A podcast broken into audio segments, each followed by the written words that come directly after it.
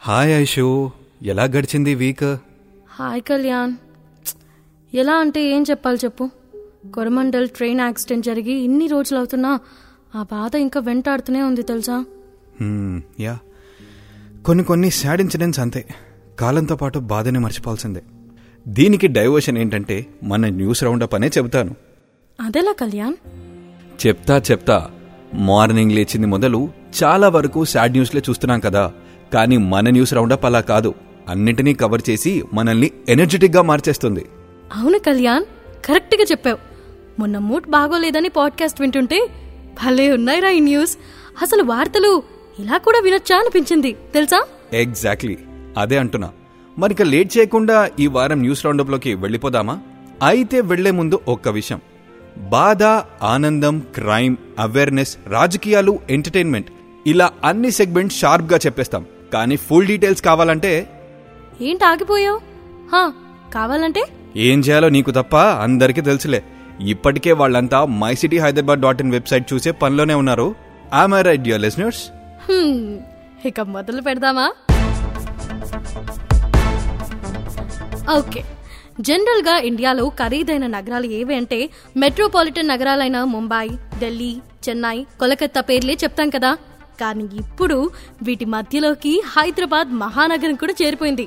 ప్రపంచంలోనే ఖరీదైన నగరాల జాబితాను మెడ్సెస్ two thousand twenty three cost of living సంస్థ సర్వేను నిర్వహించగా ఈ సర్వే ప్రకారం భారతదేశంలో ఖరీదైన నగరాల జాబితాలో హైదరాబాద్ ముందుకొచ్చింది ఫస్ట్ ప్లేస్లో ముంబై ఉండగా ఆ తర్వాత స్థానంలో ఢిల్లీ చెన్నై బెంగళూరు హైదరాబాద్ కోలకత్తా పూణే చేరిపోయాయి. సో గ్రేట్ కదా? గ్రేటా అంటే ఏమో ఒక రకంగా గ్రేటే. కానీ మరి ఆ కాస్ట్ని మనం తట్టుకోగలమా అని డౌట్. ఎనీవేస్ రెసిడెన్షియల్ పరంగానే కాకుండా ఆఫీస్ స్పేస్లో కూడా హైదరాబాద్ టాప్లోనే కనిపిస్తోంది. ఐటీ రంగంలోనే కాదు రియల్ ఎస్టేట్ రంగంలో ఆఫీస్ స్పేస్ రంగంలో కూడా ఇతర నగరాలతో పోటీ పడుతూ హైదరాబాద్ దూసుకుపోతోంది. దీంతో ఇక్కడ ఆఫీస్ స్పేస్కు బాగా డిమాండ్ పెరిగింది. కరోనా తర్వాత కూడా హైదరాబాద్ ఆఫీస్ స్పేస్కు డిమాండ్ తగ్గలేదంటే హైదరాబాద్ కున్న రేంజ్ ఏంటో అర్థం చేసుకోవచ్చు. దేశ వ్యాప్తంగా మొత్తం ఆఫీస్ స్పేస్ డిమాండ్లో సౌత్లో హైదరాబాద్ బెంగళూరు చెన్నై నగరాలదే అరవై ఆరు శాతం ఉందని రీసెంట్ గానే ఓ సర్వే చెప్పింది. ఇందులో బెంగళూరును ఓడించి హైదరాబాద్ ఫస్ట్ ప్లేస్లోకి వెళ్ళిపోయింది ఇది కాస్త హ్యాపీ న్యూసే కదా? అవును. నీకు ఇంకో గుడ్ న్యూస్ కూడా ఉంది. నగరానికి తాగునీరు సరఫరా చేస్తున్న జలమండలి ఈ ఇయర్ రెండు అవార్డులు గెలుచుకుంది. ఆ మధ్య వాటర్ డైజెస్ట్ అనే ప్రముఖ అంతర్జాతీయ magazine twenty twenty two twenty three సంవత్సరానికి సిక్స్టీ ఫైవ్ కేటగిరీలో నిర్వహించిన వరల్డ్ వాటర్ అవార్డ్స్లో జలమండలికి గవర్నమెంట్ కేటగిరీలో ఉత్తమ ఎస్టీపీ అవార్డు రాగా తాజాగా జలమండలికి మరో అవార్డు కూడా వచ్చింది. మురుగు శుద్ధిలో ఉత్తమ పనితీరు కనబరుస్తున్నందుకు వంద శాతం మురుగు శుద్ధి కోసం ఎస్టీపీలను వేగంగా నిర్మిస్తున్నందుకు జలమండలికి పొల్యూషన్ కంట్రోల్ బోర్డు అవార్డు వరించింది. ఇక ప్రస్తుతం తెలుగు రాష్ట్రాల్లో నడుస్తున్న ఎక్స్ప్రెస్లకు ఫుల్ డిమాండ్ ఉంటుందన్న విషయం అందరికీ తెలిసిందే. ప్రయాణికుల నుంచి వస్తున్న డిమాండ్కు అనుగుణంగా మరో రైలును నడపాలని రైల్వే శాఖ అనుకుంటోంది. హైదరాబాద్కు మరో రైలును కేటాయించాలని సికింద్రాబాద్ నుంచి మహారాష్ట్రలోని నాగ్పూర్ వరకు ఈ ట్రైను నడిపేందుకు సన్నాహాలు చేస్తోందట. అయితే ఇక ఎంచక్క అన్ని రాష్ట్రాలు చుట్టేచ్చన్నమాట. రాష్ట్రాలు చుట్టేయడం సరే. ఒక రౌండ్ చుట్టడానికి గ్రౌండ్ లేదంటూ పిల్లలు గోల్ చేస్తున్నారు. అసలు మ్యాటర్ ఏంటంటే ఎల్బీ నగర్లో ఓ ఏరియాలో పిల్లలు ఆడుకోవడానికి సరైన గ్రౌండ్ లేక ఇబ్బందులు పడుతున్నారట. దీంతో అన్ని పెద్దవాళ్ళకేనా? మాకేం వద్దా? అనుకున్నారో ఏంటో కానీ మేము ఆడుకోవడానికి ఒక గ్రౌండ్ కావాలని వీడియో సందేశాన్ని ఏకంగా ఎల్బీ నగర్లోని అధికారులకు పంపారట. ఆ వీడియో ఇప్పుడు సోషల్ మీడియాలో తెగవారేలా అయిపోతుంది పిల్లల సంగతి అలా ఉంటే యువత సంగతి పాపం ఇంకోలా ఉంది. తెలంగాణలోని గవర్నమెంట్ యూనివర్సిటీల్లో విద్యా ప్రమాణాలు రోజు రోజుకి దిగజారిపోతున్నాయి అనడానికి ఓ ఎగ్జాంపుల్ చెప్పాలి. నేషనల్ ఇన్స్టిట్యూషనల్ ర్యాంకింగ్ ఫ్రేమ్వర్క్ కింద కేంద్ర ఉన్నత విద్యాశాఖ ఇయర్ విడుదల చేసిన ర్యాంకుల్లో ఓయూ అరవై నాలుగవ స్థానానికి పడిపోయింది. గతేడాదితో పోలిస్తే పద్దెనిమిది స్థానాలు దిగజారిందట. టాప్ హండ్రెడ్లో తెలంగాణ నుంచి కేవలం నాలుగు విద్యా సంస్థలే చోటు దక్కించుకున్నాయట. ఐఐటిహెచ్ పద్నాలుగవ స్థానంలో హెచ్యు ఇరవైవ స్థానంలో నిలిచాయి. National Institute of Technology Warangal యాభై మూడు ఉస్మానియా యూనివర్సిటీ అరవై నాలుగవ స్థానంలో నిలిచాయి. చదువులకు కేర్ ఆఫ్గా ఉండవలసినవి వెనుకబడటం నిజంగా టూ బ్యాడ్ కదా. బడి సంగతి అలా ఉంటే గుడి సంగతి ఎలా ఉందంటే జూన్ ఇరవైన బల్కంపేట ఎల్లమ్మ కళ్యాణ మహోత్సవాన్ని అంగరంగ వైభవంగా నిర్వహించేందుకు అన్ని ఏర్పాట్లు చేస్తుంది తెలంగాణ సర్కార్. జూన్ పంతొమ్మిదిన ఎదుర్కోలు ఉత్సవం ఇరవైన అమ్మవారి కళ్యాణం ఇరవై ఒకటిన రథోత్సవం జరుగుతుంది. లాస్ట్ ఇయర్ అమ్మవారి కళ్యాణానికి ఎనిమిది లక్షల మంది వరకు భక్తులు వచ్చారని ఈ ఇయర్ పదిహేను లక్షల వరకు వస్తారని అంచనా వేస్తున్నారట అధికారులు. జూన్ ఎయిత్ నుండి టెన్త్ వరకు తెలంగాణలో జరిగిన ఫిష్ ఫెస్టివల్ ఫుడ్ లవర్స్తో కిక్కిరిసిపోయిందంట.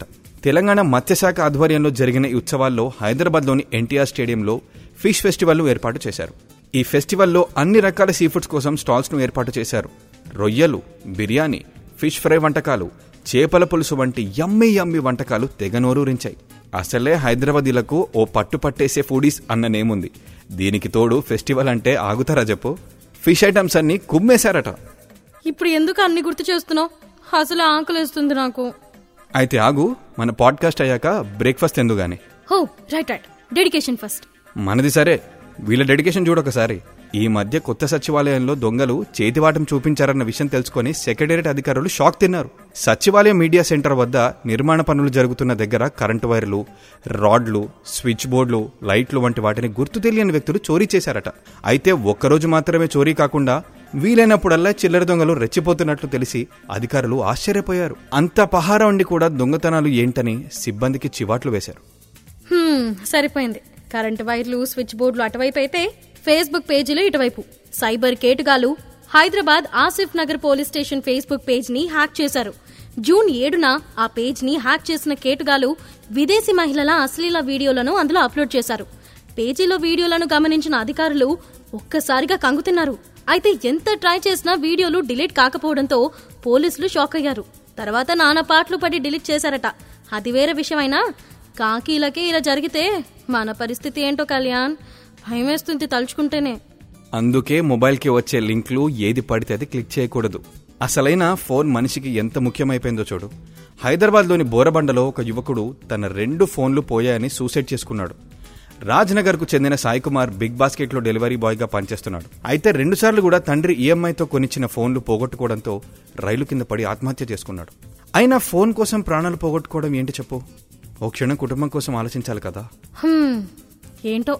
విచిత్రమైన మనుషులు మనస్తత్వాలు. సరే మూవింగ్ ఆన్ ఎక్కడ చూసినా సైబర్ నేరగాళ్ళే ఉన్నారన్న విషయం తెలిసినా పదే పదే బుట్టలో పడ్డం ప్రజల వీక్నెస్ అయిపోయింది. తాజాగా ఎల్ఐసి బోనస్ పాయింట్ల పేరుతో మరో భారీ మోసానికి తెరలేపారు కొంతమంది. ఎల్ఐసి బోనస్ డబ్బులు వచ్చాయంటూ సైబర్ నేరగాళ్ళు లింకులు పంపించి ఆ తర్వాత ఫోన్ చేసి స్థానిక భాషలో మాట్లాడుతూ మాయమాటలు చెప్తున్నారు. తాము పంపించిన లింకులను ఓపెన్ చేసి డబ్బులను చెక్ చేసుకోవాలంటూ నమ్మిస్తున్నారు. లింక్ ఓపెన్ చేశాక వారి ఖాతాలను లూటీ చేస్తున్నారు. పాపం. ఇలా తెలుగు రాష్ట్రాల్లో మూడు రోజుల్లోనే వందకు పైగా కేసులు నమోదయ్యాయట. కాస్త జాగ్రత్తగా ఉండండి. అందుకే మళ్ళీ మళ్ళీ చెప్తున్నా ఏది పడితే అది క్లిక్ చేయకండి ప్లీజ్. పెరుగుతున్న టెక్నాలజీతో ఎంత మంచి జరుగుతుందో అంతే నష్టం జరుగుతుందనే విషయం కూడా అందరికీ తెలుసు. ఎన్ని చట్టాలు చేసినా ఎన్ని నిబంధనలు తీసుకొచ్చినా టెక్నాలజీతో వస్తున్న డేంజర్ను ఎవ్వరూ అడ్డుకోలేకపోతున్నారు. జనాన్ని రెచ్చగొడుతూ ఉచ్చులోకి దింపేసే యాప్లు సైట్లు ఇప్పుడు లెక్కలేనని ఉన్నాయి. రీసెంట్గా తెలుగు రాష్ట్రాలలో తీన్ పత్తి రమ్మీ కూడా జనం ప్రాణాలతో చెలగాటమాడుతోందని ఆరోపణలు బలంగా వినిపిస్తున్నాయి. అందుకే ఆన్లైన్ గేమ్స్ మాయలో పడకుండా మీ వాళ్ళను మీరే ఓ కంట కనిపెట్టాలి. తప్పదు లేదంటే వారి లైఫ్ రిస్క్లో పడిపోతుంది. ఇక తెలంగాణ న్యూస్లోకి వెళ్ళిపోదామా? అందులోనూ ఈ మధ్య మంత్రి Errabelli talk of the Telangana అయ్యారట. ఎందుకో చూద్దామా? అసలే ఎలక్షన్స్ ఎప్పుడొస్తాయో తెలియని సిచ్యువేషన్ ఉంది తెలంగాణలో. ఒకవేళ సీఎం కేసీఆర్ ముందస్తుకు వెళ్తే నేతలంతా ముందు జాగ్రత్త పడాల్సిందే కదా. ఇప్పుడు ఎర్రబల్లి దయాకర్ రావు అదే పని చేశారన్న ఫన్నీ కామెంట్స్ వినిపిస్తున్నాయి. ఈ మధ్య ఆయన వరంగల్ జిల్లాలోని గటికల్ గ్రామంలో ఉపాధి హామీ కూలీలను పలకరించడమే కాదు వాళ్ళు చేస్తున్న పనులు కూడా చేశారు.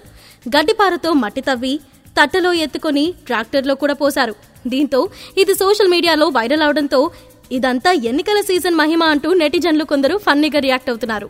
కానీ ఇక్కడ స్టూడెంట్స్ చాలా సీరియస్గా రియాక్ట్ అయ్యారు. రీసెంట్గా మరోసారి బాసర ట్రిపుల్ ఐటీ వార్తల్లోకి ఎక్కింది.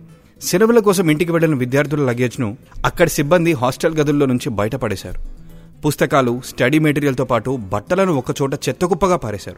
కొందరు విద్యార్థులు ఒరిజినల్ సర్టిఫికేట్లు ఇందులో కలిసిపోవడంతో వారంతా సిబ్బంది తీరుపై ఫైర్ అయ్యారు. ప్రతి సమ్మర్లో ట్రిపుల్ ఐటీ హాస్టల్ గదులు రిపేర్లు వంటి పనులు చేస్తారు. కానీ ఎప్పుడు ముందే వాళ్ళకి చెప్తారు. మరి ఈసారి మాత్రం అలా చెప్పలేదు. దీంతో జూన్ ఏడున తిరిగి వచ్చిన స్టూడెంట్స్ తమ రూముల్లో తమ వస్తువులు లేకపోవడంతో షాక్ అయ్యారు. ఈ వ్యవహారంపై విద్యార్థుల తల్లిదండ్రులు కూడా మండిపడుతున్నారు. నిజమే కదా? అయినా ఇలా చేయడం అసలు బాగోలేదు కదా? చాలా బాగోలేదు. సరే ఇప్పుడు ఏపీ వార్తల్లోకి ఒక లుక్ వేద్దామా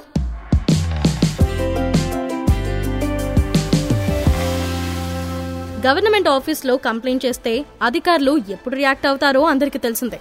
నెలలు సంవత్సరాలు గడిచిపోయినా సమస్యలు అలానే ఉంటాయి. కానీ ఓ మహిళ విఆర్ఓ కంప్లైంట్ అందిన వెంటనే రియాక్ట్ అయ్యారు. తన బిడ్డను ఎత్తుకొని మరీ అక్రమ మైనింగ్కు అడ్డుకట్ట వేశారు మీనా. కృష్ణా జిల్లా కొత్తూరులోని పసమరలో జరిగిన ఈ ఇన్సిడెంట్ సోషల్ మీడియాలో తెగ వైరల్ అవుతోంది. విధి నిర్వహణలో మీనా సాహసాన్ని మెచ్చుకుంటున్నారు. ఉన్నతాధికారులు కూడా విఆర్ఓ మీనాని అభినందిస్తున్నారు. సో గ్రేట్ కదా ఇలాంటి వాళ్ళని చూస్తేనే న్యాయం ఇంకా బతికే ఉందనిపిస్తుంది. కానీ నాకైతే పాత సినిమాల్లో విజయశాంతి గుర్తొచ్చింది. ఇక ఇటు రాయలసీమలో వానలు పడ్డాయంటే వజ్రాల వేట షురువు అయిపోతుంది అలా ఈసారి ఓ రైతు పంట పండింది తెలుసా? రీసెంట్గా కురిసిన వర్షం ఓ రైతును కోటేశ్వరుని చేసింది. మధ్యకర మండలంలోని బసినేపల్లిలో ఓ రైతుకి వజ్రం దొరకడంతో ఆ వజ్రాన్ని అమ్మకానికి పెట్టాడు. అక్కడే ఉన్న వ్యాపారికి ఆ డైమండ్ను అమ్మగా అది రెండు కోట్ల రూపాయలు పలికినట్లుగా గుత్తుకి చెందిన వ్యాపారి వజ్రాన్ని కొన్నట్లుగా ప్రచారం జరుగుతుంది. ఏమైనా లక్ ఉండాలబ్బా ఇలాంటి మిరకలు జరగడానికి? నీకు కూడా ఉంది కదా కళ్యాణ్ ఆ లక్. అవునా? నన్ను కూడా పొలంతో వేసుకోమంటావా అయితే? అక్కర్లేదు. నీ పక్కనే ఉంది కదా ఓ డైమండ్. జోకులు వేసే ముందు చెప్తే ప్రిపేర్ అవుతాం కదా. నో! నీకు ఇప్పుడు తెలియదు నా వాల్యూ. సరే నేషనల్ న్యూస్లోకి ఎంటర్ అయిపోదామా?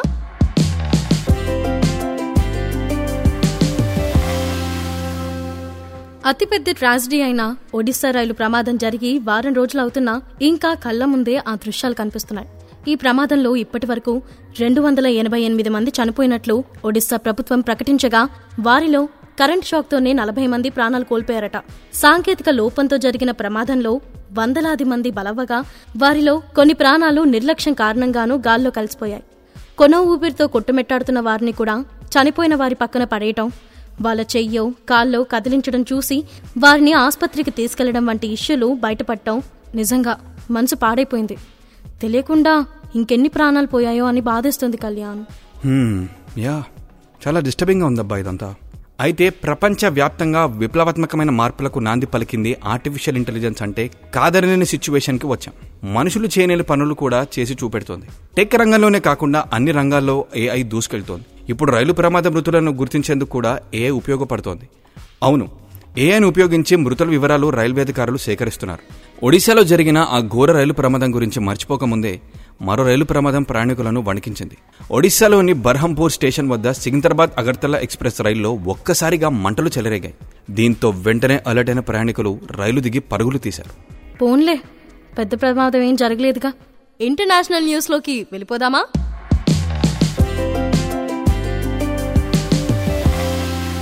మన హైదరాబాద్ ఢిల్లీని అనుకున్నాం కానీ అమెరికాలోని న్యూయార్క్ నగరాన్ని కూడా కాలుష్యపు పొగ కమ్మేసిందట. జూన్ ఆరున ఆ నగరంలో తీవ్ర కాలుష్యం నమోదైంది. నగరంలో కాలుష్యం అనారోగ్య స్థాయికి చేరుకుంది. ఢిల్లీ బగ్దాద్ నగరాల కన్నా న్యూయార్క్లో ఎక్కువ రేంజ్లో కాలుష్యం ఉన్నట్లు తేలింది. అయితే కెనడాలో కార్చిచ్చు ప్రభావం న్యూయార్క్ నగరాన్ని తాకడమే ఈ పరిస్థితికి దారి తీసిందని నిపుణులు చెప్తున్నారు. అవును. న్యూయార్క్ ఫోటోలో ఆరెంజ్ కలర్లో ఉంటే అదేదో ఫిల్టర్ అనుకున్నా. అన్నట్లు ఐషు నీకు ఫ్రెంచ్ ఫ్రైస్ అంటే ఇష్టం కదా? నీకు కిక్కిచ్చి ఒక న్యూస్ చెప్పనా? ప్రపంచంలో ఎక్కడికి వెళ్ళినా బంగాళదుంపలతో చేసిన ఫ్రెంచ్ ఫ్రైస్ని చూస్తుంటాం. మరి అంతరిక్షంలో వాటిని ఎందుకు చేయకూడదనే డౌట్ యూరోపియన్ స్పేస్ ఏజెన్సీకి చెందిన శాస్త్రవేత్తలకు వచ్చింది. దీంతో రెండు విమానాల్లో గ్రావిటీ పవర్ లేని చోటుకి వెళ్ళారు శాస్త్రవేత్తలు. ఓ ప్రత్యేకమైన పాత్రలో ఆయిల్ బయటకు రాకుండా వేడి చేశారు. ఆ తర్వాత అందులో బంగాళదుంప ముక్కలను వేసి ఫ్రై చేసి సక్సెస్ అయ్యారు. వీటిని భూమి మీద చేసినప్పుడు ఎటువంటి టేస్ట్ వస్తుందో అక్కడ కూడా అదే టేస్ట్ వచ్చిందట. అయితే ఇక నుంచి వ్యోమగాములు అంతరిక్షంలో కూడా కరకరలాడే ఫ్రెంచ్ ఫ్రైస్ చేసుకొని ఏం చెక్క తినేచ్చన్నమాట. సరిపోయింది. మనోళ్ళు అవి తీసుకొచ్చి స్పేస్ ప్రైస్ అని కూడా అమ్మేస్తారు చూడు త్వరలో. ఐ థింక్ లక్ష రూపాయలు పర్ ప్యాక్. సరే ఇక ఎంటర్టైన్మెంట్ న్యూస్కి వచ్చేద్దామా?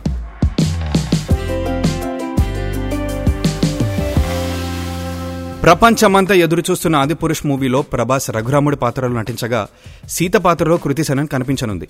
ప్రీ రిలీజ్ ఈవెంట్ సందర్భంగా విడుదల చేసిన ట్రైలర్ మరింతగా ప్రేక్షకుల్ని ఆకట్టుకోవడంతో అంచనాలు పీక్స్కి వెళ్ళిపోయాయి జూన్ ఎనిమిదిన సినిమా సెన్సార్ కార్యక్రమాలు పూర్తవడంతో రన్ టైం కూడా లాక్ చేశారు. సినిమాకు క్లీన్ యూ సర్టిఫికేట్ కూడా వచ్చేసింది. ఆదిపురుష్ రన్ టైం నూట డెబ్బై తొమ్మిది నిమిషాలు అంటే మూడు గంటలన్నమాట. ఇక ఈ శుక్రవారం భారీ ఎక్స్పెక్టేషన్తో వచ్చిన టక్కర్ ఆడియన్స్ను బాగా డిసప్పాయింట్ చేయగా అంచనాలు లేకుండా వచ్చిన విమానం మాత్రం ఆడియన్స్ను అలా అలా గాల్లో తేలిపోయేలా చేయడంలో సక్సెస్ అయిందట. ఎంచుకున్న పాయింట్ కొత్తదే అయినా కథ కథనాలను దర్శకుడు నడిపించిన తీరు పేలవంగా ఉండి మూవీ రిజల్ట్ను తారుమారు చేసింది. దీంతో మరోసారి సిద్ధార్థ్ తెలుగులో టక్కర్ రూపంలో భారీ ఫ్లాప్ని సొంతం చేసుకున్నాడు. అలాగే సముద్రకని మాస్టర్ ధ్రువన్ మీరా జాస్మిన్ అనసూయ రాహుల్ రామకృష్ణ మెయిన్ రోల్లో వచ్చిన సినిమా విమానం. ఎప్పటికైనా తన కొడుకుని విమానం ఎక్కించాలన్న ఓ తండ్రి కొడుకు కళ నెరవేర్చడం కోసం ఎలాంటి సవాళ్ళను ఎదుర్కొన్నాడనేదే కాన్సెప్ట్. కథా కథనాలు ఊహకు తగ్గట్టుగా సాగినా తండ్రి కొడుకుల మధ్య సాగే సన్నివేశాలు ఓ సగటు మనిషి కళ చుట్టూ సాగే కథనం ఆకట్టుకుంది. సూపర్ హిట్ అని చెప్పలేం కానీ కామన్ ఆడియన్స్ మాత్రం బాగా మెప్పిస్తుంది మూవీ. చాలా విషయాలు కవర్ చేసేసాం కదా? ఇదండి ఈ వారం రౌండప్. మళ్ళీ మరిన్ని అప్డేట్స్తో మీ ముందుకు వచ్చేస్తాం. అంతవరకు బబ్బాయ్!